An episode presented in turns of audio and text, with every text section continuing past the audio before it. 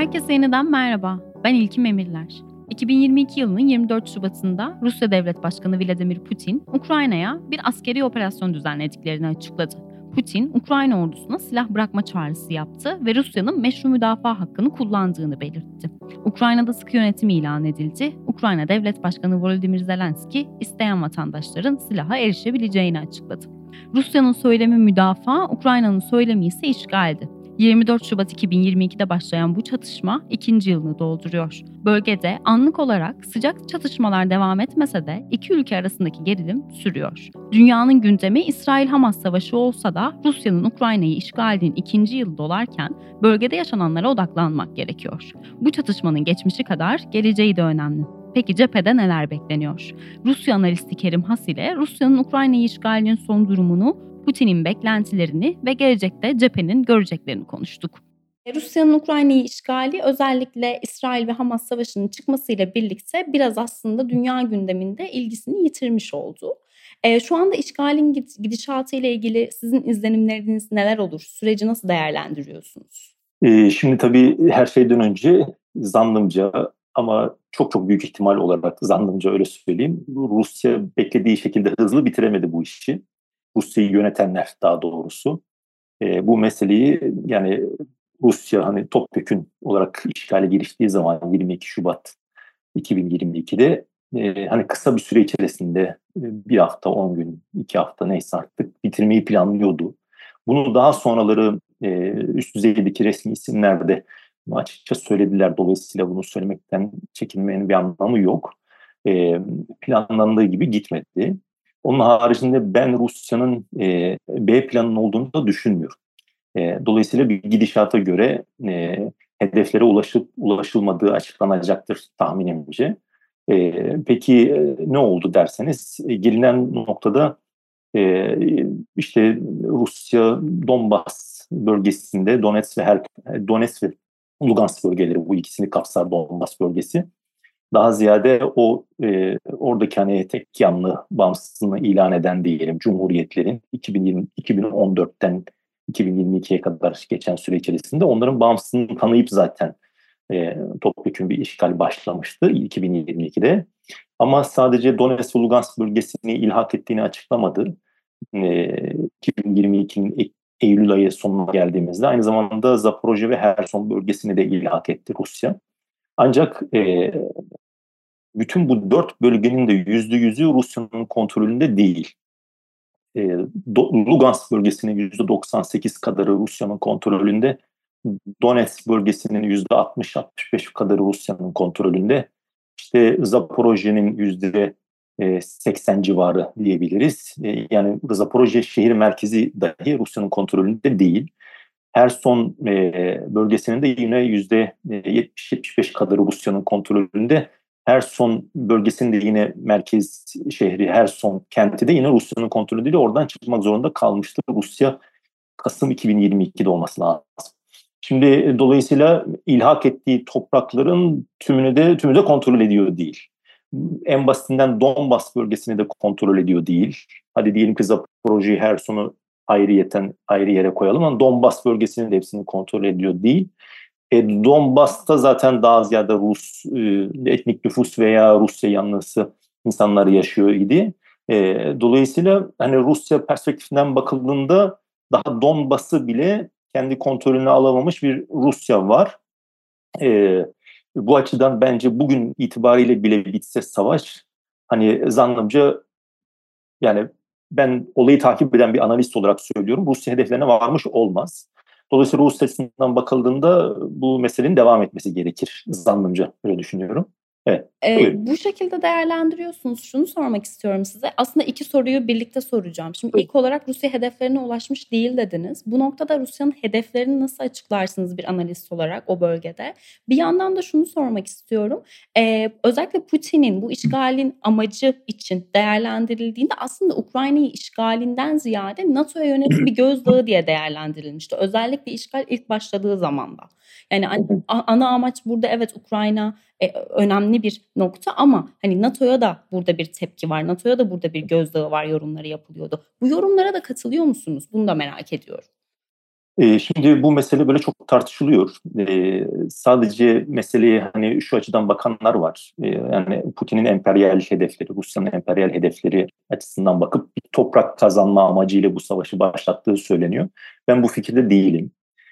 Ukrayna'daki gelişmeleri yani en az 10 12 yıldır, 15 yıldır belki takip ediyorum. E, yani 2022 sonrasında takip etmeye başladığım bir savaş değil. E, dolayısıyla e, Rusya'nın emperyal hedeflerinin olduğunu yatsımıyorum. Var muhakkak. Yani bütün ülkelerin vardır. Yapabilen diyelim, gücü yeten bütün ülkelerin bu hedefleri vardır yani. Hani e, Rusya için mesela hani post-Sovyet coğrafya arka bahçesi olarak söylenir. E, ama Amerika'nın emperyal hedefleri de vardır. Şu, baktığınızda Asya Pasifik'e de e, yatırım yapar Amerika değil mi? Oradaki askeri güçlerini veya işte zenginleştirir, yeni elde etmeye çalışır. NATO hakeza Amerika'nın Avrupa'daki e, varlığının bir enstrümanıdır bir açıdan da. E, dolayısıyla bütün gücü yeten bütün ülkelerin emperyal hedefleri vardır. Dünyayı kontrol edeyim, daha fazla toprak hedefim olsun falan. Ama e, bu savaşın e, bunun haricinde bir de e, bence e, bu savaşı isteyen Batı'da bazı güçlerin de ben olduğunu düşünüyorum. E, burada e, Amerika, İngiltere, bence en başta İngiltere ön, ön planda geliyor. Bu savaşın e, yani Ukrayna'ya yardım etmeleri başka bir konu.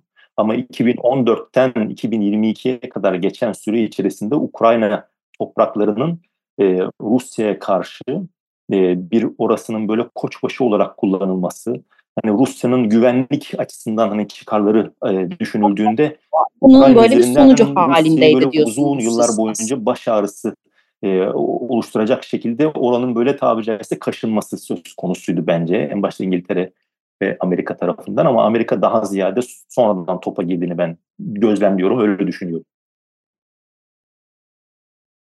Yani 2014'ten bunu mesela görmezden gelenler var. Ben katılmıyorum. 2014'ten 2022'ye kadar e, en basitinden mesela İngiltere'nin e, Ochakov üssü Ukrayna'da yine Berdyansk'ta deniz üssü kurma çalışmaları var idi. E, Ukrayna'nın e, tarafsızlık statüsü bir anlamda yani fiili olarak e, NATO yanlılığına dönüşmüştü. Bu, bu, bu egemen ülke kararıdır bir şey demem ben ona. E, ama hani bu Rusya'ya karşı kullanılmak için e, orası böyle provoke edildiğini söylüyorum, onu iddia ediyorum. E, mesela yine İngiltere kendi resmi e, rakamları, resmi rakamlar bunlar daha başka gayri resmi olanlar da vardır muhakkak. Savunma Bakanı Ben Bowles eski açıklamıştı. 2014'ten 2022'ye kadar e, en az 22 bin Ukrayna askerini biz eğittik demişti. E, bu sadece İngiltere açısından bakıldığında 22 bin. Buna diğer NATO ülkeleri falan katıldığında sayı daha da fazla artabilir. E, 2014'ten 2022'ye kadar Donbas bölgesinde çatışmalar da var idi. E, belli ölçüde sürüyor idi. Dolayısıyla Ukrayna'daki yönetimin bir şekilde hatta Türkiye'den de bayraklar, sihaları alarak 2021'in zannediyorum Eylül veya Ekim ayında ilk kez kullanılmaya başlanmıştı bayraktarlar Donbas'ta. E, dolayısıyla e, yani şunu demek istiyorum. E, Rusya birkaç yıl daha bekleseydi e, kendisi açısından söylüyorum. Bu işgali meşru gördüğüm açısından değil. Ama be, Ukrayna meselesi kendisi için çok daha başın yani e, üstesinden gelemeyeceği bir baş ağrısına dönüşecekti. E, çünkü Ukrayna teknik açıdan fiili olarak bir NATO üyesi olmasa da daha doğrusu hukuki açıdan bir NATO üyesi olmasa da fiili açıdan e, özellikle Anglo-Sakson cenahın e, Amerika ve İngiltere'nin Rusya'ya karşı kullandığı böyle e, tabiri caizse büyük bir e, ülke çapında bir uçak gemisine dönüşmüş olacaktı bir anlamda. E, e, şimdi orada Rus etnik nüfus var. Rusya yanlısı birçok milyonlarca isim var. Hani bir Finlandiya'nın İsveç'in NATO üyeliğinden farklı bir meseleden bahsediyoruz burada. Orası post-Sovyet coğrafya. Yani e, e, ekonomik, siyasi, kültürel ilişkiler çok büyük çapta Rusya ile Ukrayna arasında yani her açıdan bakın. Yani orası böyle e, İsveç, Finlandiya için mesela o konuda eleştiriler var muhakkak. İsveç, Finlandiya NATO üyesi olması işte Rusya'nın Ukrayna'daki meselede yaptığı hesap hatasının bir sonucu bence.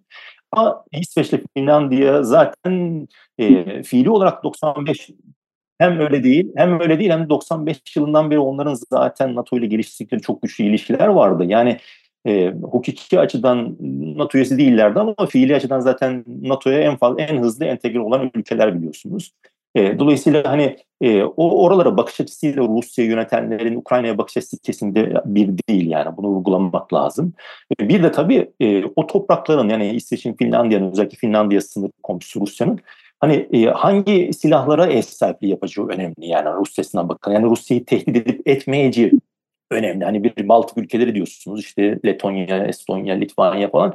Üç ülkenin toplam nüfusu zaten 5 milyon 6 milyon yani. Hani şimdi oraya yüz binlerce asker yığmadı NATO. O öyle bir durum olsa belki Rusya daha fazla bir tehdit olabilir anlatabiliyor muyum? Veya o ülkelerin Baltık ülkelerin o kadar büyük bir askeri kapasitesi yok. Oradaki onların NATO üyeliğine de tabii ki Rusya karşı çıkıyor ama o kadar değil yani demek istediğim o. Şimdi Ukrayna ise bir anlamda hani hani Putin'in o söylediği belli ölçüde yani doğru. Yani anti-Rusya yapılmaya çalışıldı Ukrayna. He, bunu Ukrayna'yı yönetenler e, bir kısmı muhtemelen buna destek çıktılar. Bir kısmı Rusya ile artık hani ilişkilerini sonlandırmakta isteyenler olmuştur. Bunlar bunlara bir şey demem ben. Egemen kararıdır devletlerin ama e, kendi e, ülkenizi başka bir ülkenin e, zıtlığı üzerinden e, ve başkalarına da kullandıracak şekilde e, kendi ülkenizin kalkınmasını buna endekslerseniz öbür ülkenin hele bir de böyle Rusya gibi büyük bir güç varsa yanınızda onun tepki vermesi e, meşru olmasa da anlaşılabilir. Hani onu demek istiyorum. Dolayısıyla e, böyle bir yani demek istediğim hani sizin sorunuz başka bir şeydi herhalde onu kaçırdım belki o soruyu unuttum ama yani hani Ukrayna bir gidişat açısından bakıldığında 2022'de değil de bu savaş e, benim şahsi kanaatim mesela Putin dün de onu söyledi. Dedi ki burada dedi e, üzülünecek bir şey varsa dedi bu savaşı keşke daha önce başlamamız gerekiyor dedi. Yani 2022'de değildi 2018-2019'da belki e, Rusya tabiri caizse o dalsaydı topyekun yani o işgali 2022 işgali başlatsaydı hani o bir hafta 10 gün içerisinde bitiririm dediği meseleyi o zaman bitirebilirdi. Çünkü o 3-4 yıllık içeri, süreç içerisinde de İngiltere Brimstone füzelerini göndermişti artık. E, yani bakarsanız Batı dünyasında Almanya, Fransa mesela kıta Avrupası ülkeler e, bu savaşın çıkmaması için yine çabaladılar. Yani Hani e, evet. neticede en fazla onlar zarar gördü. Yani Avrupa ile Rusya. Rusya da zarar gördü ama Avrupa'sı da çok zarar. İşte mülteciler olsun. Yani bir çok sorun var yani Ukrayna meselesinden dolayı. Kendi e, Almanya çok ucuza Rus gazı alabiliyordu. Kendi endüstrisi zarar gördü. Uzun bir süredir Almanya ekonomisi e, ne oldu? Daraldı. Yüzde 0.3 zannediyorum geçen yıl 2023'te bir küçülme gösterdi yani Almanya Rus ekonomisi bile büyürken hani 2022'ye göre e, geçen sene %3.6 büyürken Almanya yani Almanya kıta Avrupa'sı büyük sıkıntılar çekti ama e, okyanusun ötesi veya denizin ötesindeki Manş'ta İngiltere, Almanya, İngiltere, Amerika öyle sıkıntılar çekmedi. Onlar Amerika örneğin gaz satmaya başladı daha fazla LNG Avrupa'daki Rus gazını ikame edebiliyor belli ölçüde tabii ki. İşte silah zaten mesela Blinken en son e, geçtiğimiz e, Aralık ayıydı zannediyorum. İngiliz Dışişleri Bakanı David Cameron'la geçen o Amerika'da buluştuklarında e, Blinken kendisi açıkça söyledi. Yani dedi, doğru dedi birçok dedi silah e, şey silah yardımı yapıyoruz Ukrayna'ya falan. Ama dedi bunun dedi %80'i 90'ı zaten dedi Amerika içerisinde harcanıyor. Çünkü kendi şirketlerimiz üretiyor bu silahları. Dolayısıyla bir cebimizden alıp bir cebimize koyuyoruz bu parayı dedi baktığınızda. Dolayısıyla bizim için çok büyük bir zarar değil yani evet. dolayısıyla Cumhuriyetçiler size destek verin Ukrayna hani silah yardımı işte kararına falan tarzında. Hani baktığınızda burada Amerika'nın kazancı çok fazla, İngiltere'nin kazancı çok fazla. Çünkü Rusya gibi bir ülkenin kaynaklarının, askeri potansiyelinin zayıflatılması söz konusu oldu. Uzadıkça olacak Rus gazının alternatif gazlar veya işte dediğim gibi kaynaklar bulunmaya başlandı ki ve orada Amerika'nın, İngiltere'nin belli bir rolü var. Bütün Doğu Avrupa ülkeleri özellikle kendilerini Anglo-Sakson dediğimiz ülkelerin e, koruma e, çatısı altına daha fazla girmeye başladılar. Bütün Baltık ülkeleri, Polonya, e, Doğu, Af, Doğu yani Çekya'yı kastediyorum örneğin mesela. Yani dolayısıyla e, burada çok fazla kazancı var Amerika'nın, İngiltere'nin. Bu kazançlar da hesap edilebilir kazançlardı. Ben şahsen savaş başlamadan önce zaten bu savaş en fazla İngiltere, Amerika'ya yarar diyordum. Ama bu tuzağa düşmez veya bu, bu ya, bunu gör, önce... görmesi lazım Putin'in, Rusya'nın diye düşünüyordum ama işte dediğim gibi muhtemelen yönetenler de yani Putin ve etrafındaki ekipte beklersek daha fazla beklersek işte daha zor olacak bu şeyden çıkmamız tarzında girdiler işe ama hani çıkamadılar hala yani böyle bir tablo var bu vurguyu özellikle yaptınız. 2-3 haftada bitmesini bekliyorlardı ancak öyle olmadı ve 2 evet. yıldır devam ediyor. Buradaki e, gerçekleşmemesinin planlarının, hedeflerinin gerçekleşmemiş olmasının temel nedenlerinden biri e, aslında NATO'nun bu büyük desteğinin özellikle Amerika'nın, İngiltere'nin Ukrayna'ya olan bu büyük desteğinin hesaba katılmamış olması mı? Temel neden sizce ne? Rusya burada nerede yanlış yaptı? Yani kendi içinde daha doğrusu nerede hata yaptı hesapların? Evet. Bence en büyük hesap hatası Rusya içerisindeki hani o Kremlin'in kuleleri arasında derler. Oradaki güç mücadelesi oldu. Yani istihbarat bir sürü Rusya bir güvenlik devletidir. Yani birçok güvenlik kurumu vardır. İşte askeri istihbarat, iç istihbarat, FSB, dış istihbarat, SVR, e, MVD, MTS falan böyle Savunma Bakanlığı, FİS'in, işte e, FSO falan böyle çok vardır yani bunun gibi hani bir devlet düşün, bir devlet bir insan organizması gibidir yani. Hani bir insanın elleri, ayakları bir orantılı büyür değil mi? Kafası falan işte kulağı, ayağı neyse. Şimdi e, devlet de öyle görmek lazım. Devletli kurumlardan değil mi? Yasama kurumu, işte Anayasa Mahkemesi, işte istihbarat, güvenlik kurumu, içişleri, dışişleri, savunma şu bu. Şimdi e, Rusya'da güvenlik birimini böyle bir diyelim ki kol olarak bir kolunuz olarak düşündüğünüzde devlet o güvenlik o kol o kadar büyümüş, büyümüş ki yani de 3 yani 3,5 milyon nüfus güvenlikçi ekip var Silo 2 dediğimiz. Şimdi insan nasıl bir kolu çok fazla büyürse o ona değil mi yorgunluk verir, kolunu kaldıramaz, kendisine zarar vermeye, yüzüne çarpar, ayağına çarpar. Onun gibi düşünmek belki lazım burada da. Hani Rusya'da güvenlik meselesini fazlaca abarttığı için diğer uzman görüşleri mesela dediğim gibi ben mesela bu savaş başladı, başlarsa e, ben bu kararı almaz diye düşünüyordum. Putin ama aldı orada yanıldım. Ama başlarsa uzun sürer, yıllarca sürer diye düşünüyordum. Orada yanılmadım yani. Ee, demek istediğim şu, e, bunu uzmanlar görüyordu. Evet. Yani olayı takip eden, Ukrayna'daki değişimi gören, sahayı az çok okuyan, oralara gidenler bunu takip edebiliyordu, görebiliyordu. Ama muhtemelen e, Rusya yönetenler arasında, bu güvenlik ekip arasında, bu Prigojin isyanı sırasında da gördük onu geçen sene hatırlarsanız. Yani Wagner isyanı. Bir ekipler arası, bir klikler arası bir çatışma var. Dolayısıyla burada Putin'e giden istihbarat e, farklı yönlendirilmiş ol. Mesela öyle diyenler de var. Büyük ihtimalle doğru. Yani FSB'nin e, bir çeşit anketler yaptığı yerelde Ukrayna'da işte destek, halkın destek vereceği tahminleri e, öngörülüyordu. Zaten bunu şundan da görebiliyoruz. Ve Ukrayna Rus askerleri girerken hatırlarsanız Belarus'tan Kiev'e e, şimdi ta- tankın benzini yok, şeyi yok, hazırlıksız. İşte böyle değil mi? Yani e, güle oynaya gider gibi. Yani halk halk direnç göstermeyecek. Aslında Ukrayna ordusu direnç göstermeyecek tarzında bir giriş vardı. Ruslar ra- evet radar sistemlerini bile göndermemişti, götürmemişler 28. mesela yani. Çünkü bayraktarlar hatırlarsanız ilk birkaç ay çok zarar, zayiat verdirmişlerdi Rusya'ya. Sonradan hani azaldı çünkü Ruslar sonradan o radar sistemlerini göndermeye. Yani savaşın büyüyeceğini tahmin etmemişlerdi. Hatırlarsanız yine Putin ikinci gün daha 20 e, 4 şu 24 Şubat'ta başladı değil mi? Ben özür dilerim daha önce 22 Şubat dedim. 24 Şubat'ta başlamıştı.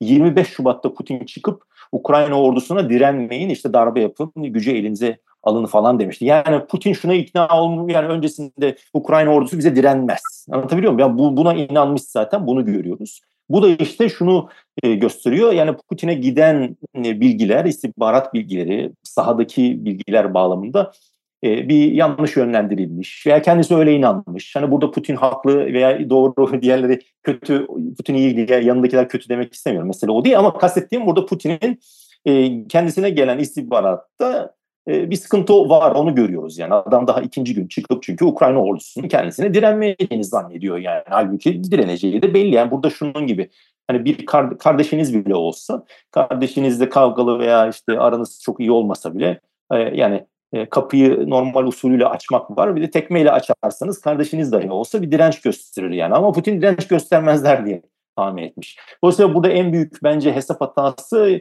Rusya'nın kendi içerisindeki bu onu da ben güçler arası mücadeleye bağlıyorum. O klikler arası mücadele. Çünkü biz bunu zaten o bir buçuk iki yıl içerisinde çok gördük. Wagner isyanı bunun bir, bir yansımasıydı. İşte Çeçenler, Çeçen güçler arasında veya işte Wagnerciler arasında da bu patlak vermişti belli ölçüde. E, olmuyor, olmuyor değil hala da var ama biraz bastırıldı e, Prigojin öldürüldükten sonra. E, e, muhtemelen bir süre daha baskın olacaktır. Yani Putin bir şekilde ipleri eline aldı. Ama bu daha da böyle yani bu bir tekrardan e, nüksetmeyecek anlamına gelmiyor. Bu tarz devletler öyledir. Yani güvenlik fazla abartılınca işte e, pat, patlayabilir bir yerden ve farkında olmadan ortalık karışabilir yani. E, ikinci olarak belki de burada e, sizin belki de değil öyle zaten. Hani batılı ülkelerin yaptığı silah yardımları kesinlikle ama sadece silah yardımı değil. Yani hatırlarsanız NATO'lu NATO NATO generalleri de açıkça söylemişlerdi 2022 yılında yine. Daha sonra da yine söylediler. Yani biz dediler NATO tarihi boyunca ilk kez bu kadar fazla NATO üyesi olmayan bir ülkeyle istihbarat paylaşımında bulunuyoruz. Hani silah vermek bir konudur biliyorsunuz. Bir de yani o radar, o Rus askerinin gemisi mesela ayda bir böyle önemli bir Rus gemisi Ukraynalı su büyük altı su, su üstü dronları tarafından imha ediliyor. Daha dün mesela bir Rus gemisi, çok büyük bir Rus gemisi mesela. Sezer Kunikov'da herhalde. E, yani bir batırıldı yani. Şimdi bu, bunu Ukrayna mevcut halde bir Ukrayna, daha önceki bir Ukrayna yapamaz. Bu çok yani bunu kimsenin söylemesine gerek yok. Çok büyük destek yani bir NATO üyesi gibi muamele edildiğini görüyoruz. NATO Genel Sekreteri Stoltenberg de mesela yine daha yani savaş başladıktan sonra demişti biz Ukrayna'ya destek vermeye yeni başlamadık. Biz 2014'ten bir Ukrayna'ya destek veriyoruz diye. Yani bunu zaten peyderpey e, liderler de resmi olarak açıkladılar. Açıklamasalar da bu uzmanlar orayı takip edenler biliyor. Dolayısıyla bu savaşın hani çıkmasını e, sadece Rusya'nın böyle emperyal hedeflerine bağlarsak bence at gözüyle bakmış oluruz olaya. Bu savaşın çıkmasını isteyen başka ülkeler de vardı çünkü Rusya e, büyüdükçe Çin'le ilişkileri güçleniyor. Rusya-Çin ittifakı çok daha büyük bir tehlike Batı için özellikle yani dünya tek kutuplu dünya dediğimizde Amerikan hegemonyası dediğimizde e, burada biz Fra- Fransa'yı Fransa'yı kastetmiyoruz. Almanya'nın o kadar büyük bir askeri gücü yok. Burada daha ziyade Amerika İngiltere'yi kastediyoruz. Onların en başta tabii Amerika.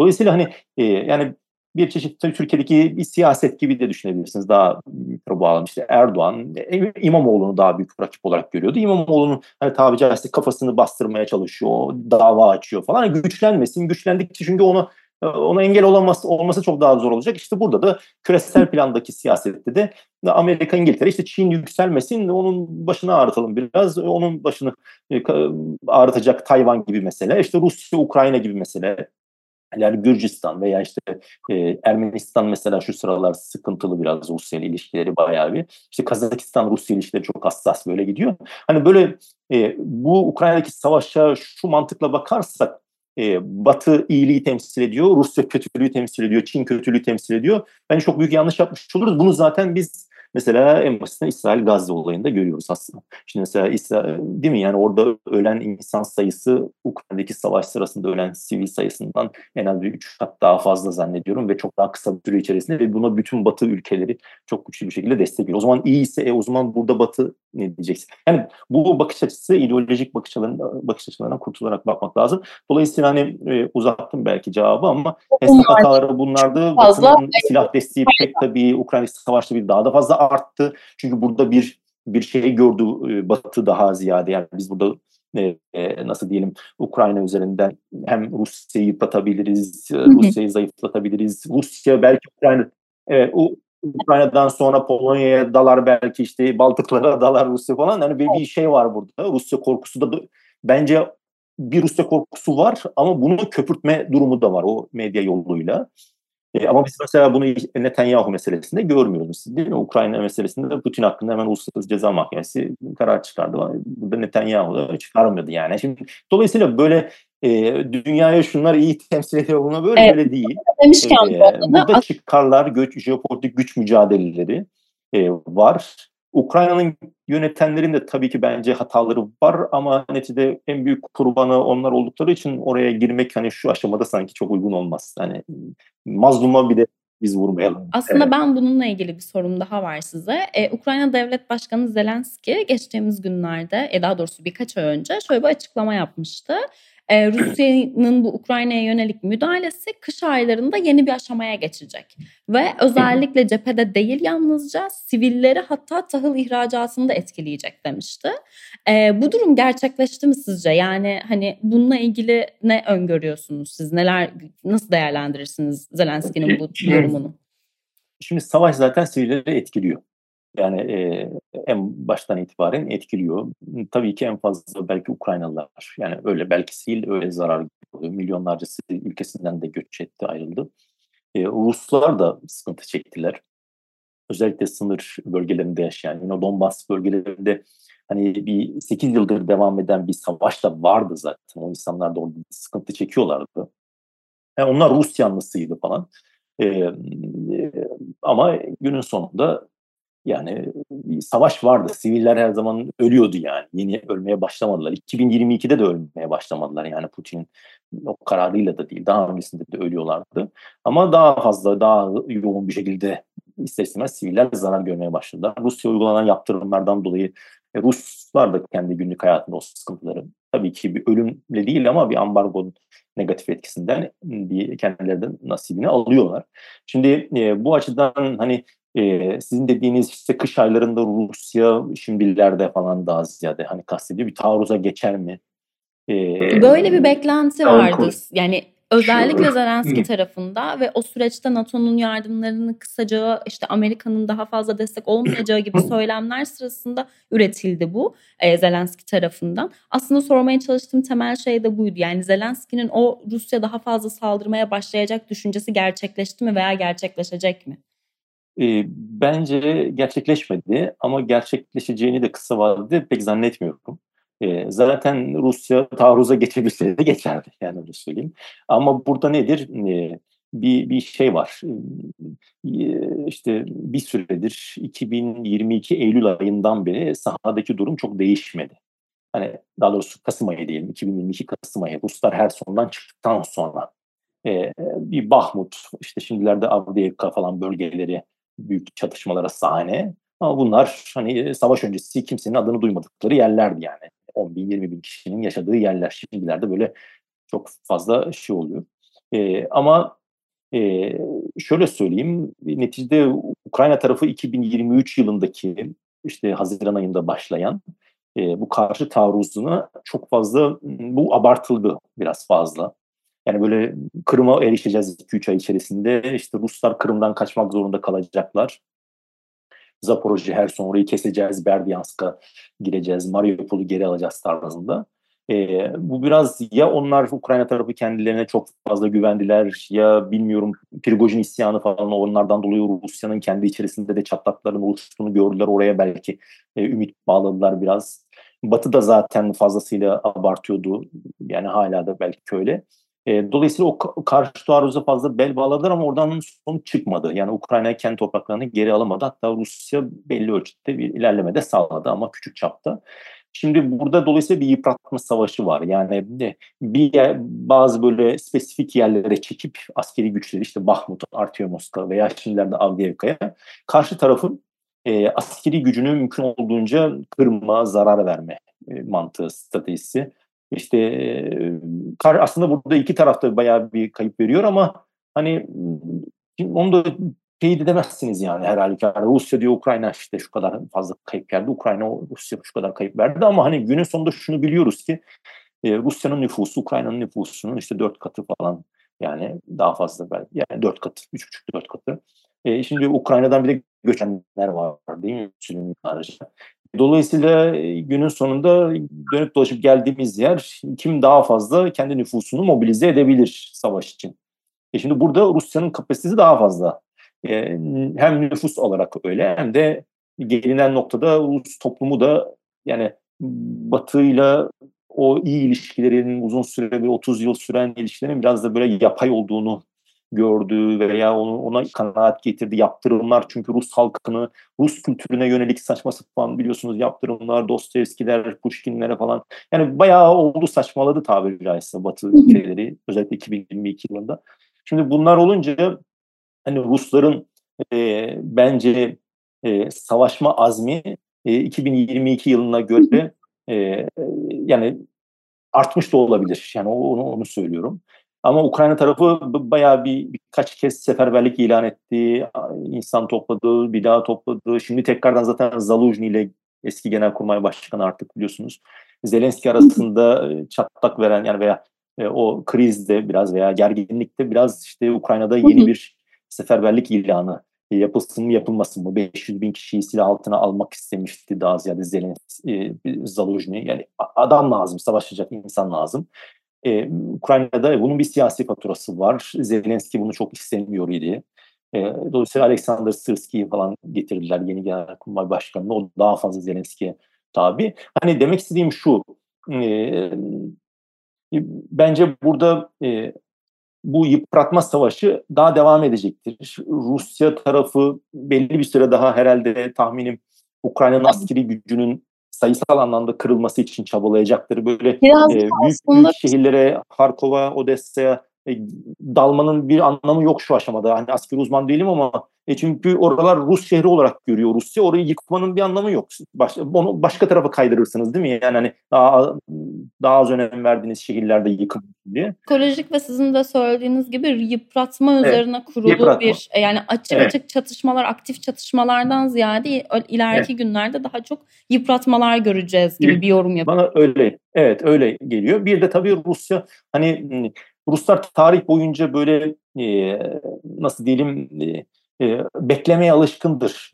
Hani Rus kültüründe böyle şimdi devasa coğrafyadır bu yani değil mi? Avrupa gibi, kıta Avrupası gibi e, hani Viyana işte yakın öbürüne Berlin işte e, Slovakya e, Avrupa topraklarında savaş olduğu zaman önceki yüzyıllarda Alver'e Avrupa halkı, Batı kültürleri daha yakındır. Çünkü yakındır zaten her tarafta nüfus var, insan yaşıyor. Rus coğrafyası öyle değil. Geniş coğrafya olduğu için Ruslar genelde bir toprak parçasını aldıkları zaman e, e, insan da nüfus da az olduğu için orayı savunma, uzun vadeli savunma yönünde taktikler geliştirmişlerdir, stratejiler geliştirmişlerdir. Dolayısıyla uzun vadede resistance, hani direnç gösterecek şekilde taktikler geliştirmişlerdir. Bu da zamanı oynama demek hani daha Türkçesi bunu. Zamanı oynayarak Rusya kazanç sağlayacağını e, görür ve taviz verme alma şeklindeki meselelerde e, zaman zamanı kendi lehine e, kullanmaya çalışır Rusya. Ama Batı kültüründe bu al-ver kültürü daha yaygındır. Çünkü onlar dediğim gibi tarihsel olarak zaten yakın coğrafyalar nüfus var. Bu, bu toprağı alır geri verir falan filan. Dolayısıyla hani demek istediğim burada tabii e, Ruslar şöyle düşünüyor. Ya biz zaman bizim lehimize e, dolayısıyla Amerikan seçimlerini bekleyebiliriz. Zaten Trump gelebilir, gelme en azından ihtimal artıyor falan. E, Batı'nın da 2023'te işte Ukrayna'nın karşı taarruzuna destek verdi ama e, şey olmadı, sonuç alamadı. 2024'te de bir Ukrayna karşı taarruz yapmak isteyebilir belki. Ama günün sonunda 2025'e geldiğimizde ve 2024'ün sonunda da eğer Ukrayna karşı taarruzu başarılı olamazsa Batılı ülkeler daha fazla sorgulayacaklardır. Ya biz yardım veriyoruz ama bir sonuç alamıyoruz. Dolayısıyla artık Zelenski sen masaya otur Putin'le falan şeklinde bir baskı Batı'dan artabilir. Bu açıdan hani hani e, Rusya yönetenler bence dediğim gibi zamanla oynayıp özellikle Amerikan seçimlerini bekliyorlardır gibi geliyor. Ee, ama Rusya'daki seçimler sonrası da e, bir böyle hani resmi böyle ilan edilmez ama yine silah altına alabilir Rusya belli bir sayıda insana diye düşünüyorum e, resmi olarak belki tekrardan ilan edilmez. Bir 500 bin civarı da çünkü şu son bir buçuk iki yılda Rusya paralı asker mi topladı? Yani kendi insanından veya işte başka post-Sovyet coğrafyadan vatandaşlık falan da vererek hapishanelerden hakeza bir şekilde. Dolayısıyla böyle askeri gücünü resmi olarak seferberlik ilan etmeden de kendine göre o kayıplarını telafi etmeye çalıştı e, e, denebiliriz diyebiliriz herhalde. Kerim Has ile işgalin ikinci yılını ve geleceğini konuştuk. Rusya'nın Ukrayna'yı işgalinde en önemli silahın zaman olduğunu vurgulayan Has'ın dikkat çektiği Avrupa vurgusu da önemli. Bir sonraki bölümde görüşünceye dek hoşçakalın.